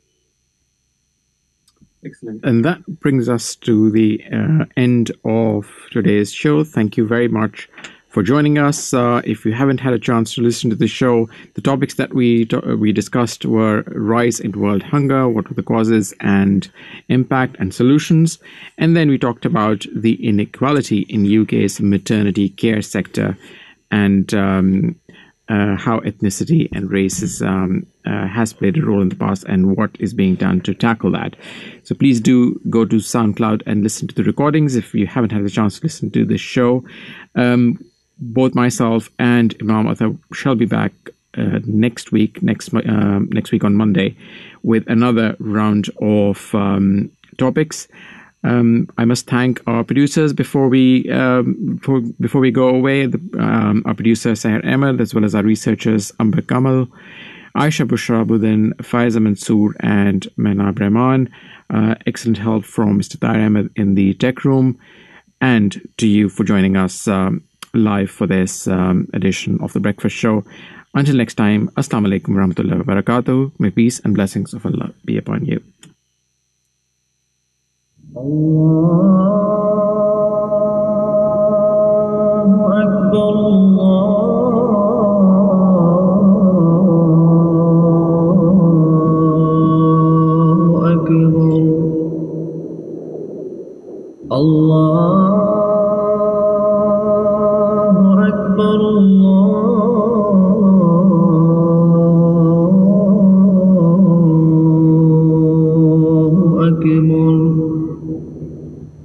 أشهد أن لا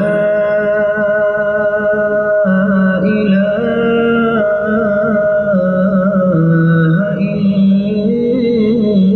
إلا الله. أشهد أن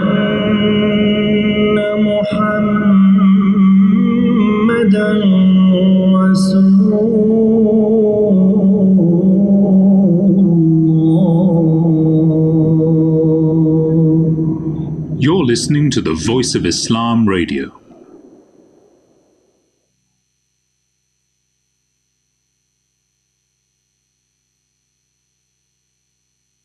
We find anxiety and turmoil continue to spread and increase in the world. We find so much strife, restlessness, and disorder. We find countries engaged in wars. Terrorist groups, political parties, major powers of the world, all consumed by their efforts to maintain or acquire supremacy, and leaving no stone unturned in their efforts towards pursuing their objectives. With all these hostilities engulfing the entire world, we also find a grand solution. We find a serene voice, a voice of reasoning and logic, traveling across the world, forewarning that if these actions continue, then most surely the entire planet will succumb to a detrimental end. With the rapid decline of international relationship, the chances of the entire globe once again engaged in war is increasing daily. This time, wars will be fought with such weaponry that will leave widespread devastating effects. If a person is shot by a bullet, then it is sometime possible for him to survive through medical treatment. But if a nuclear war breaks out, then those who are in the firing line will have no such luck. The weapons available today are so destructive that they could lead to generation after generation of children being born with severe genetic or physical defects. Thus, if the major powers do not act with justice and do not eliminate the frustrations of smaller nations and do not adopt great and wise policies, then the situation will spiral out of all control and the destruction that will follow is beyond our comprehension and imagination. Even the majority of the world who does desire peace will also become engulfed by this devastation. This is the dreadful reality.